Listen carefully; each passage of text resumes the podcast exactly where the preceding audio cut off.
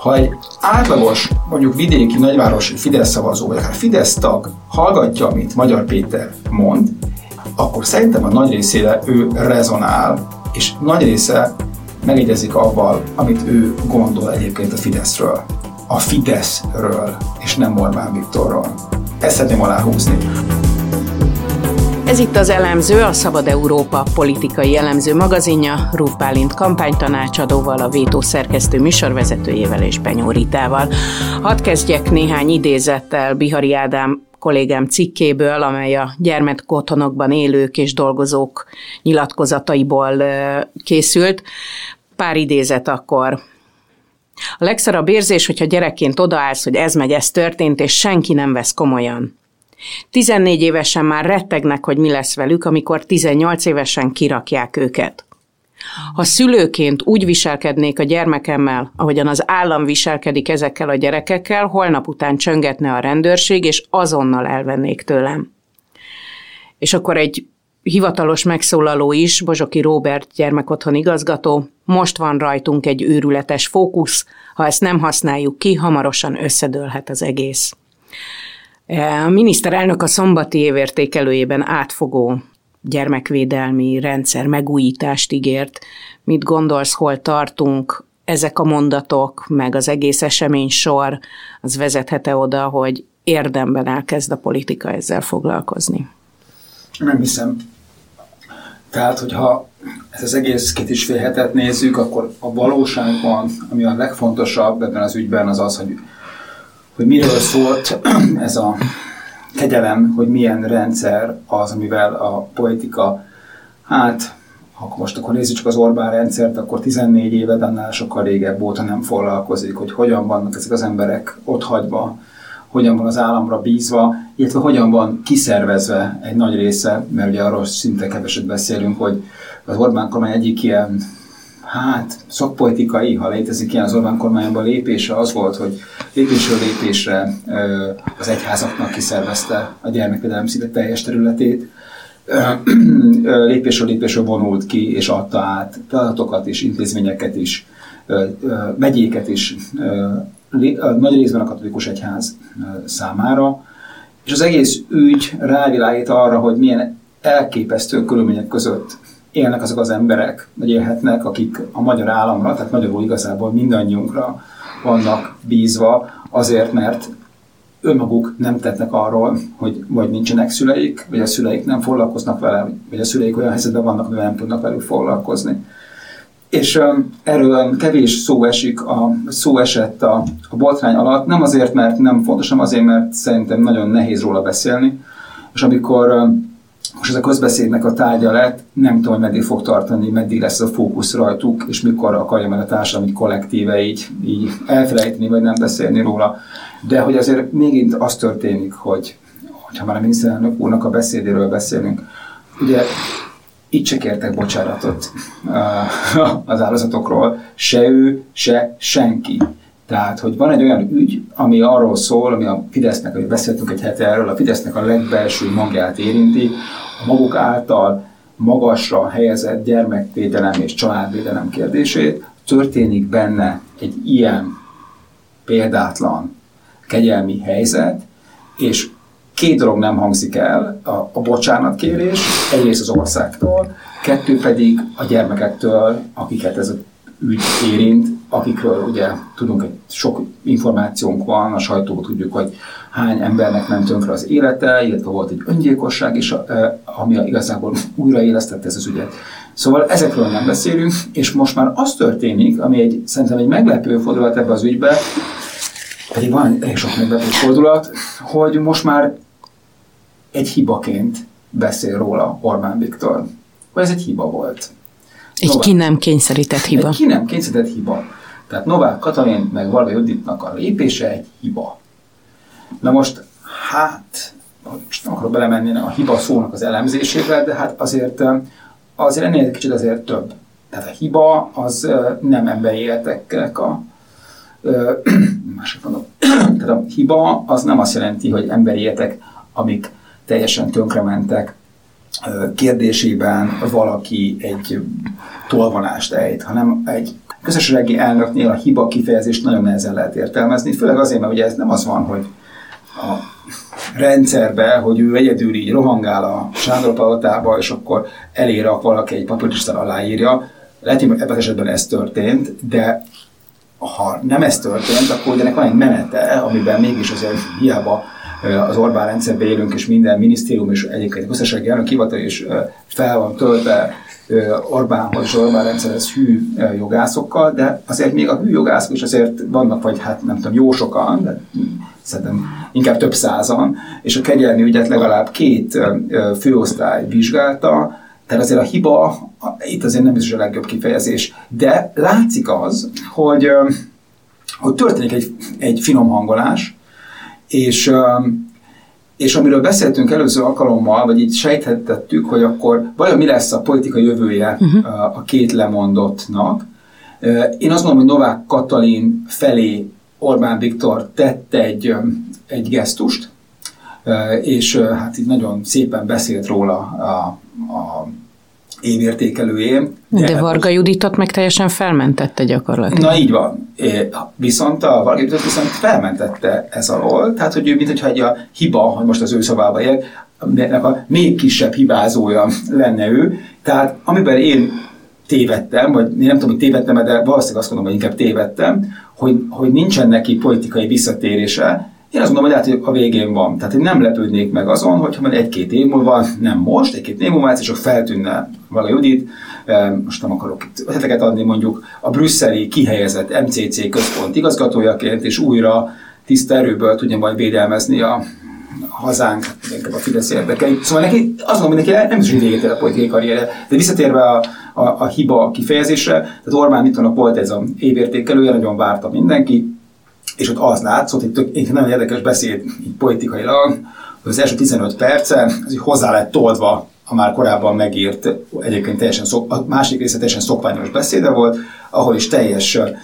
erejében magyarázta a többieknek, hogy akkor mit kell gondolni, hogy aztán ez mennyire jött le, ez a teljes ereje, és hogy mennyire volt meggyőző a sajátjai számára, az szerintem a jövő zenéje, de mindesetre adott valamilyen mondást arra, hogy mit kell gondolnia a fideszes szavazóknak is, meg ott a helyen, helyben lévő fideszes elitnek.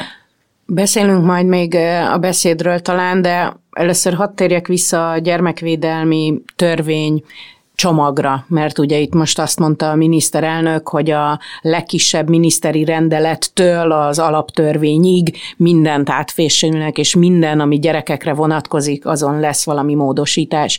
Idáig azt megszokhattuk, és ebben a beszédben is volt egy ilyen félmondat, hogy na majd ott legénykedjen az ellenzék, hogy belecsempésznek valami olyat, amiért az ellenzék nem tudja támogatni, és utána lehet azt mondani, hogy hát itt volt az alkalom, nem szavaztátok meg. Na de most most lehetséges, hogy a társadalmi nyomás kikényszeríti azt, hogy valódi, tényleges gyermekeket védő szabályok jöjjenek létre? Az a, az a csodálatos ebben, hogy, hogy ugye Orbán Viktor 14 éve Magyarországnak a miniszterelnöke, így a második tudom, etapjában minden Magyarországon lévő jogszabály lényegében megváltozott az elmúlt 14 évben, valami sokszor, valami egyszer és mégis képes azt előadni, hogy mintha a jogszabályban lenne a probléma. Ugye ő egy jogász, ugye Ménes Jóti szakkorikumon a Fidesz, és mindent egy jogászi módon gondolkodnak. Bár valami... közben szereti azt mondani, hogy ne jogászkodjuk el. Hát persze, persze. Meg szereti magát egy kívülállónak tekinteni, hogy ő hát így se voltam. Ma, most akkor majd megnézem a jogszabályokat, és akkor most majd akkor majd, majd, akkor majd jól átírom. Az összeset átírták. Tehát nincs Magyarországon lehet, hogy van egy-kettő, ami még hatályban van, jogszabály, amit ne írtak volna, de egyébként minden mást átírtak. Na most én azt gondolom, és még nem vagyok eh, ennek a témának a szakértője, nem azt gondolom, hogy a jogszabályokban van a probléma, hanem sokkal inkább a végrehajtásukban és a betartatásukba, valamint abban az alulfinanszírozottságban, amiben ez az egész rendszer tartva van, illetve abban, hogy a magyar kormány, a magyar állam tudatosan kilépett belőle, és nem akar a tudomást tenni. Ezekben a probléma. Nem gondolom azt, hogy a harmadik szintű miniszteri rendeletnek a, a, a súlyosbítása, vagy a, vagy a átírása által lényegében és valójában meg fognak változni a körülmények ezekben, ezekben az intézményekben, illetve az itt dolgozóknak, a, akiknek valószínűleg a nagy része tisztességes ember, hanem mindig ugye keveredik hozzájuk olyanok, akik például ezek, akik, a, akik a, az ominózus ügyben ö, ö, érintettek. Tehát, hogy nem, nem a jogszabályokat kell itt finom hangolni, hanem, hanem inkább például finanszírozni kéne, fel kéne tőkésíteni, olyan életpályát kéne mutatni mind az ott dolgozóknak, mind az ott élőknek, ami, ami egy tervezhető és egy, és egy hogy mondjam, megbecsüléssel járó, mint munka, mint pedig az, hogy ha valaki a gyermekvédelemben, vagy ben, benlakásban ö, ö, ö, érintett, és bent lakik, akkor azt lássa például, amit, írt, amit ö, is olvastál, hogy 18 éves kora után, amikor véget ér ez, akkor mi történik vele?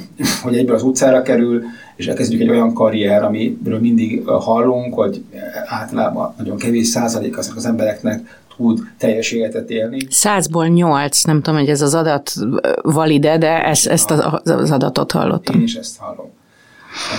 Szóval ezek a borzalmas kérdések. A kérdésem az arra vonatkozik, hogy van-e most olyan közhangulat, ami kikényszeríti a kormányból, hogy valódi és ne látszat intézkedést hozzon? Szerintem nincs mert el fogják bábozni azt, hogy ez a szokásos bábozás, eh, vagy Kocsis Máté, semmilyen Zsolt, meg Orbán Viktor hárman jegyezve beadják majd az új gyermekvédelmi csomagot, ami valószínűleg eh, nem tudom, Európa, Amerika, Dél-Amerika mintájára épül, és lesznek benne sarokkövek, most nem akarom őket hmm. elmondani, mert tudjuk, hogy mi fog történni.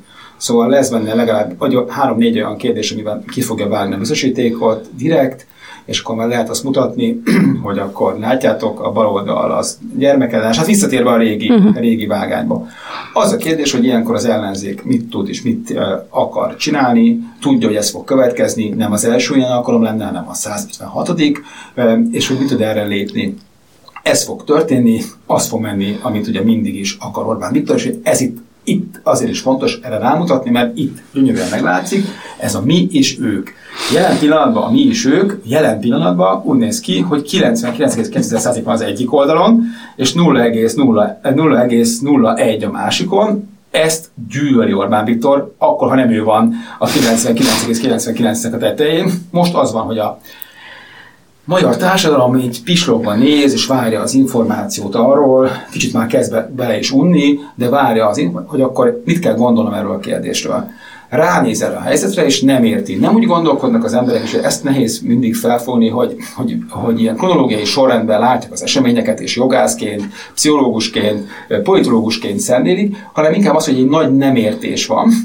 Van egy lezárási kísérlet, Kis apró probléma ebben Balogh Zoltán szerepe, aki még ugye most csütörtök reggel van, nem tudjuk, hogy mi fog történni, de jelen pillanatban úgy néz ki, hogy megállít, és nem hajtotta végre egyébként szerintem az Orbáni akaratot sem, hanem így áll és azt gondolja, hogy neki ő már megtette, amit meg kell Sőt, ő harcolni fog. Sőt, ő harcolni fog. Na most, akkor most itt egy kapcsolat zárójelet.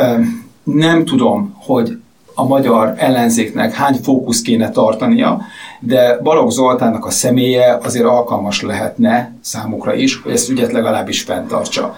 Mert a magyar társadalom a gyermekbántalmazást százszerzelékosan elítéli, egy-két palatásunkat leszámítva, de őket inkább hagyjuk, de a, azt, hogy férfiak nők szoknája mögé bújjanak, és elvitessék a balhét velük, na az kb. ugyanennyire e, utalják, kivéve akik maguk is szokták de most viccet félretéve, tehát hogy ez történik most. És hogyha kicsit ügyesebben e, dolgozna az ellenzék, akkor nem csak egy férfi bújik szoknyák mögé, hanem legalább kettő. De ebből az egyik ugye szeret még, szeretné magát ebben a harcba is mutatni, és ő tényleg valami olyan csodálatos, már-már ilyen hát ilyen felvilágosodás korabeli pamflettekbe író, illő szereplő, aki tényleg, hát tényleg a képmutatásnak valami egészen különleges szócikke, és ő azért még nem vitte el ezt a, ebben még a dolog még tovább tud, tovább, tovább, tud pörögni, de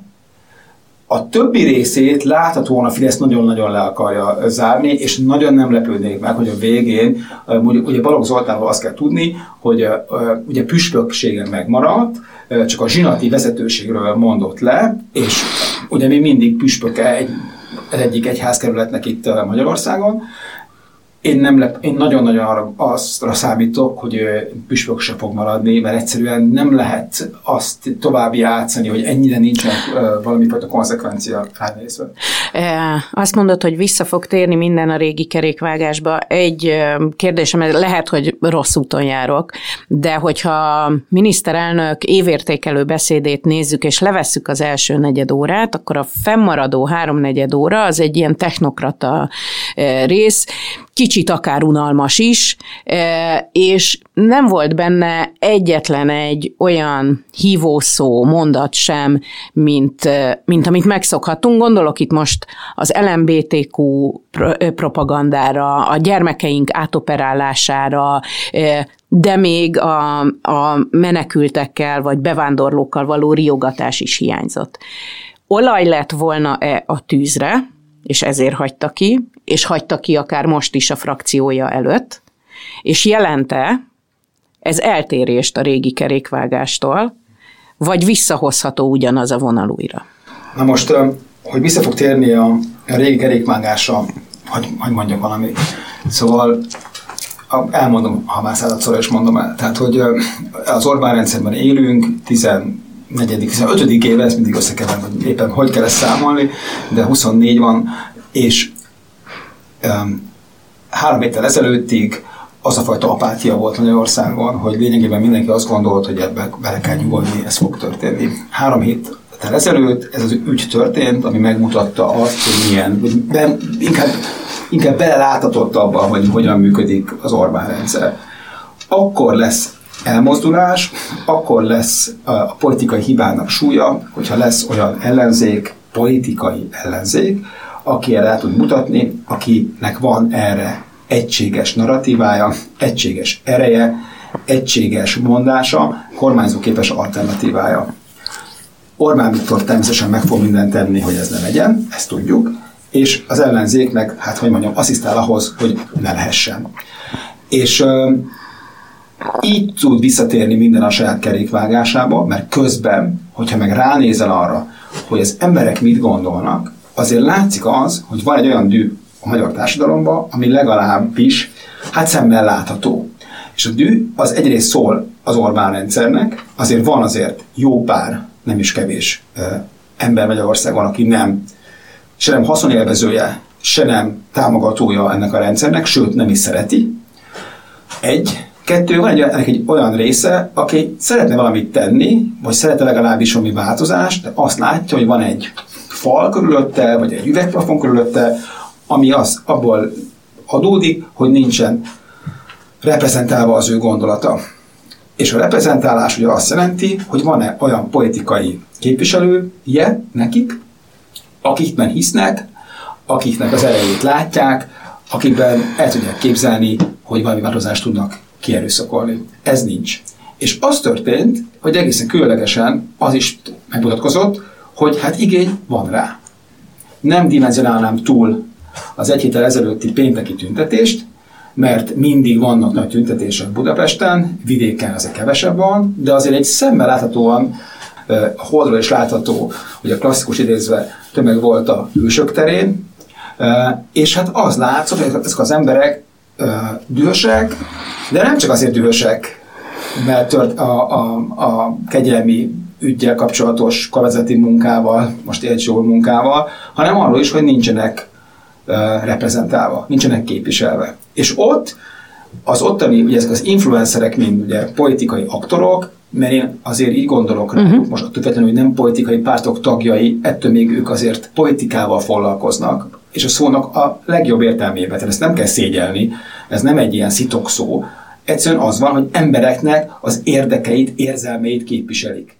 El is hangzott több beszédben egyébként, csak hogy akkor rácsatlakozzak erre, hogy miért rajtuk kérik számon, hogy csinálják jobban, talán ugye pont ez a mondat volt, vagy csinálják, hiszen vannak választott politikusaink, Van. vannak fizetett politikusaink, akiknek ez nem a dol- dolguk lenne. Nem is olyan kevés. Na most az nem belemenve ilyen politikai elméleti kérdésekbe, de az influencerek, vagy ezek, a, akik ott ezt a tüntetést szervezték, ezek abban különböznek politikusoktól egyelőre, hogy nem indultak el választáson. Az ember indul egy választáson, akkor vagy nyer, vagy veszít, de ha nyer, akkor megkapja azt a felhatalmazást, hogy tegyen valamit a rendszer ellen, bárhova is választódik ő meg. Most ez, ez fájdóan hiányzik, mert akik viszont most meg vannak választva, legyen ez bármilyen szintje a képviseletnek, helyi önkormányzatokat, vagy az országgyűlés, vagy akár az Európai Parlamentet jelenti, azt látszik, hogy ezek az emberek nem érzik a képviseletet olyan hatalmasan erősnek, vagy hatalmasan, nem tudom, meggyőzőnek, és ebben van egy fajta, hát most már azért szélesedő indulat az ellenzéki közvéleménybe. És nagyon érdekes dolog történt, hogy mi is évek óta beszélgetünk erről, hogy hol jön el a változás, hogy eljöhet a változás, egyáltalán van a változásra igény, most egyről az ellenzéki uh-huh. oldalon, és most egy olyan eset történt, akar vagy akaratlanul, ezt nem tudom, hogy most meg tudjuk majd nézni, hogy akkor hogy állunk az úr szín előtt, hogyha már még egyszer klasszikost idézzünk, hogy pénteken volt egy tüntetés, ahol most akkor hányan voltak, ezt én nem tudom, és nem is akarok ebbe belemenni ebbe a, ebbe a számháborúba, de sokan. De sokan. E, és lesz vasárnap is egy tüntetés a Kossuth téren, ami egy kicsit más típusú e, tér, hogy ott mennyi el. És lesz. ugye azt politikusok, pártok szervezik, pártok a DK szervezik, és a Momentum. A DK és a Momentum, vagy talán még a párbeszéd is, ha ő még létező formáció, de minden esetre politikusok szervezik, és most itt tényleg ugye, mint a tévében, mint az internet előtt, mint a fotókon, meg tudjuk majd nézni, hogy akkor hogyan állunk.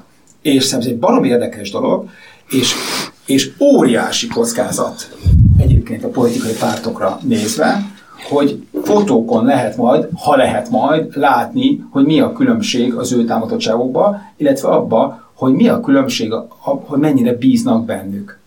És most ez így összetorlódott, tényleg lényegében egy hét, vagy kicsit tágabb, mint egy héten, és Egyébként egy barom érdekes kérdés ez. Olyan érdekes, hogy én nem is tudom, hogy mikor volt az elmúlt időszakban, hogy ennyire érdekes az ellenzéken belüli verseny, vagy, vagy legitimációnak a kérdése, mikor tudott ennyire kristályosan, és akár egy ilyen rövid időn belül kérdésé válni.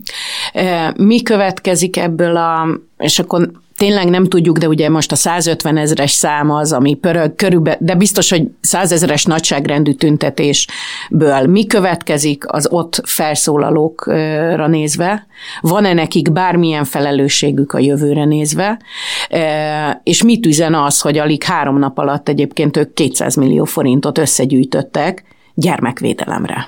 Oké, okay. hogyha hogy kinek mi a felelőssége, én azt gondolom, hogy, hogy én ebben nagyon konzervatív vagyok. Ha valakinek van politikai felelősség, az azt abból adódik, hogyha elindul valamilyen választás, vagy, vagy, vagy nép, népképviseleti szeretnek valamilyen módon tisztségviselője.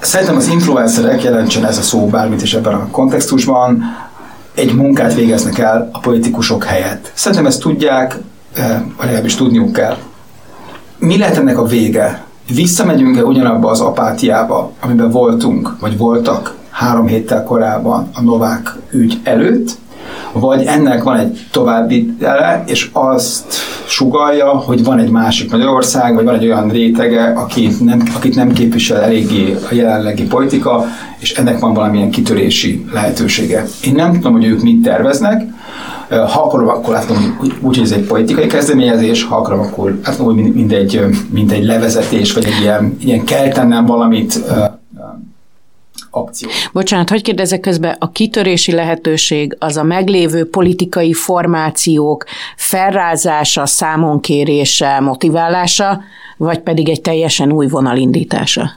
Hát szerintem az a kérdés, hogy ki tud, ki tud észbe kapni, volt a Partizánon ezen a hétfőn, ezen a hétfőn egy interjú, egy hármas interjú, de nem nem egyszerre volt, hanem külön-külön. Dobrev Klára, Ungár Péter, Dobrev Klára, Donát Anna. Ungár Péterrel és Donát Annával. Most Ungár Péterrel nem foglalkozik, mert ő egy speciális szereplő a magyar közéletnek, de, de Donát Anna és, és Dobrev Klára azért érdekes, mert mégiscsak azért ők ugye, mondjam így a meglévő ellenzék, a hat párti ellenzéknek a legerősebb pártjainak, vagy létező pártjának a vezetői. Vagy hát, vagy LP vezetői. Ugye azért a DK-nál ezt nem lehet sortolni ki a vezetőivel, tudjuk, csak hogy nem ő. Na, mindegy. Szóval, hogy, és látszott az bennük, az rajtuk, hogy szerintem érzik, hogy mi történik.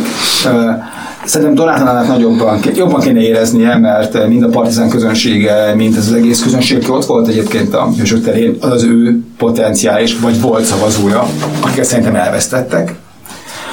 És hogy vissza tudják nyerni három hónap alatt, ez, ez, egy, hát ez egy 1 millió dolláros kérdés, én azt mondom, hogy inkább nem.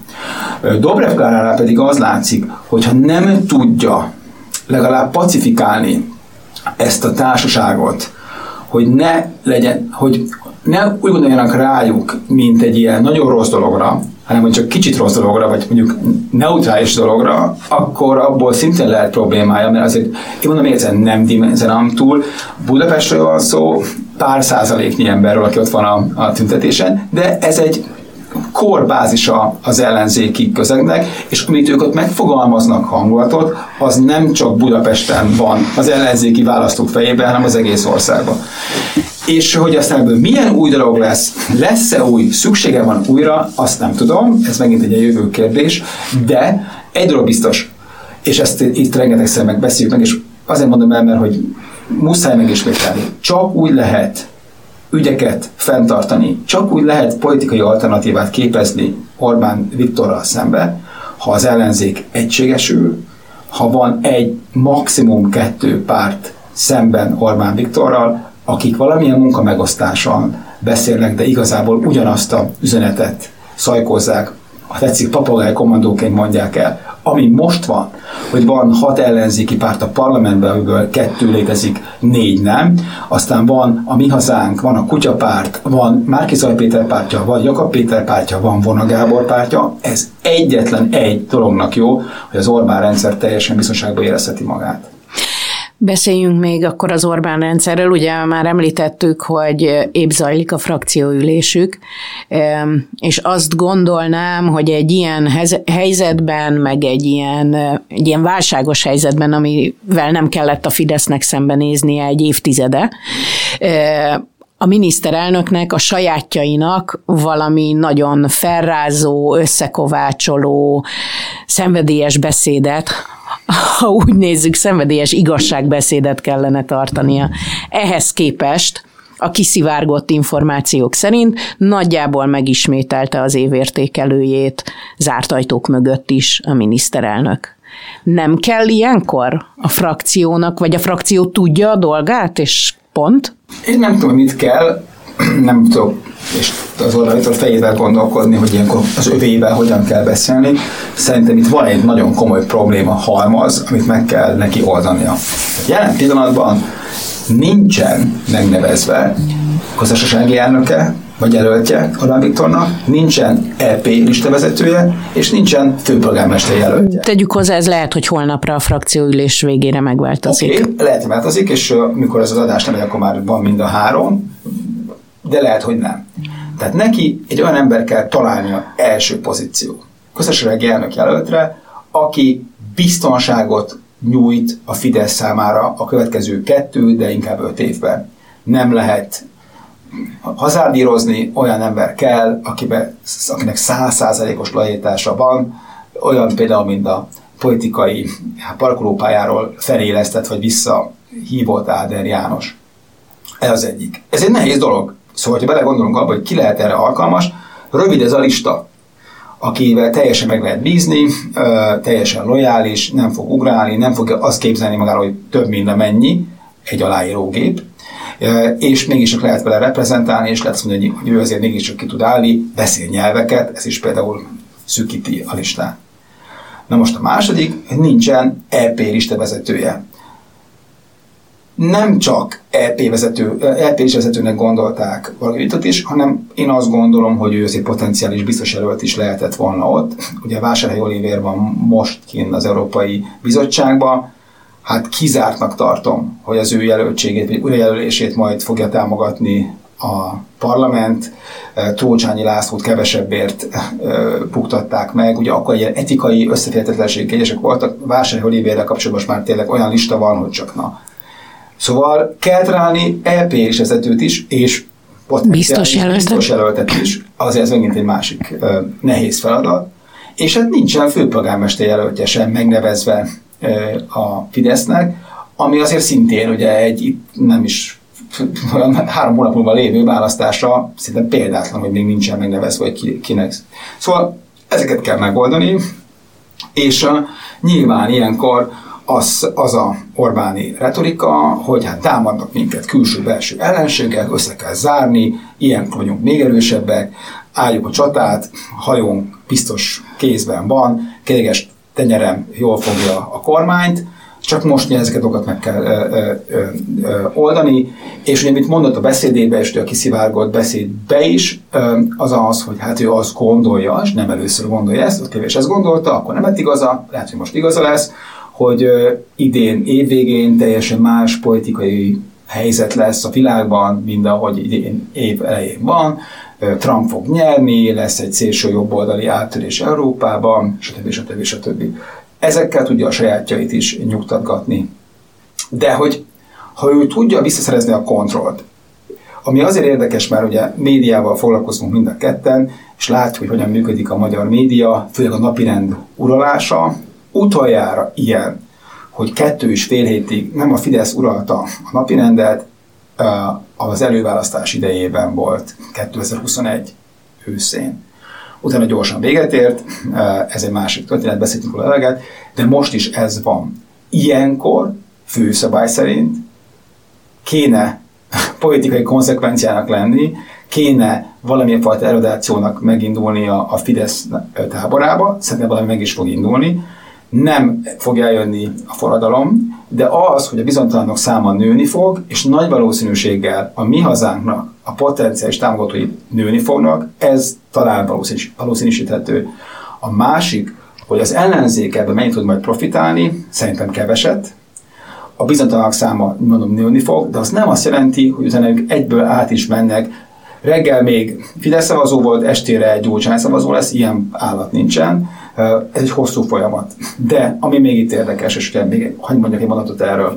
Ugye szintén a lemondás utáni napon a Partizán stúdiójába Magyar Péter, a Juditnak az ex férje adott egy másfél órás hát, interjút, legyen ez a kifejezés. És sokan kérdezik, hogy akkor ez, akkor ez micsoda. Hogy ő egy új szereplő, ő egy tünet, ő egy, nem tudom, egy modern hofi, modern Kolhasz Mihály, tehát van itt mindenből lehet választani. Én nem tudom ezt eldönteni, és nem is akarok itt szurkálni, mert mert nem vagyok minden tudás birtokába, inkább azt mondom, hogy az ő fellépése azt, hogy az ellenzéki táborban megint okoz egy ilyen, nem tudom, egy ilyen zsizsegést, az ellenzéki tábor saját hibája, hogy nem a sajátjaiban, hanem mindig egy külsőbe látnak valamit bele, ami egyébként nincsen benne. De az, hogy a Fidesz táborban van-e romboló hatása, szerintem valamennyi van. És azért, mert egyrészt, amikor ő beszél, és mindig minimálisan, lényegében kom, nagyon komoly konkrétumok, vagy igazán fájó dolgok nélkül, nélkül ami szerintem nem véletlen. Egyrészt szerintem a tudása is nem annyira tökéletes, kettő pedig szerintem nagyon óvatosan vigyáz avval, hogy akkor mekkorát is árt valójában, és ez egyébként, hogy neki mi a végjátéka, azért ebbe itt azért kérdéseket azért feltesz. De ha egy átlagos, mondjuk vidéki, nagyvárosi Fidesz szavazó, vagy akár Fidesz tag hallgatja, amit Magyar Péter mond, és ugye eljutott hozzá, tehát hiába a Fidesz óriási média túlsúlya, azért valahol búvó patakként jutott hozzá, akkor szerintem a nagy részére ő rezonál, és nagy része megegyezik avval, amit ő gondol egyébként a Fideszről. A Fideszről, és nem Orbán Viktorról. És ez a nagy, ezt szeretném aláhúzni, hogy ezek az emberek Orbán Viktorba százszázalékosan hisznek, és lojálisak hozzá, de egyébként ugye vicces módon, aki egy per egy Orbán Viktorhoz köthető Tibor Istvánhoz, vagy Mészáros Lőrincről, vagy Mészáros Lőrincről, hogy a Fideszes elitnek az ulizálásáról nagyon hasonlóan gondolkodnak, mint Magyar Péter, vagy akár az ellenzék, nem szeretik ezt, nem tartják jónak, és nem gondolják azt, hogy ez hosszú távon a Fidesznek, vagy az országnak a, a, a, a javát szolgálják. Szóval erre rezonálnak a, a, a Fidesz szimpatizások, hogy ez mire lesz jó, hogy ez lemorzsol tőlük kétszázalékot, és utána azok az emberek elmennek a mi hazánkhoz, vagy, ami ugye ki lehetne olvasni, hogy az ember akarna olvasni a sorok között Magyar Péternek a szövegeiből, hogy ő valami politikai mozgalmat, vagy pártot, vagy valamit akarna, oda fognak ezek menni, azt nem tudom, de az, hogy ez veszélyes a Fideszre, a veszély nagysága azért szerintem nem kell túldimenzionálni se, de van veszélye, mert mégiscsak um, valami olyasmit mond, valami olyan, olyan hangon, amire a Fidesz szavazók egyébként nyitottak, és megegyezik az ő személyes tapasztalatukkal, és ez azért okozhat problémát Orbán Viktornak meg Rogán Antalnak, hogy hogyan lehet ezt valahogy ellensúlyozni, vagy, vagy nullázni.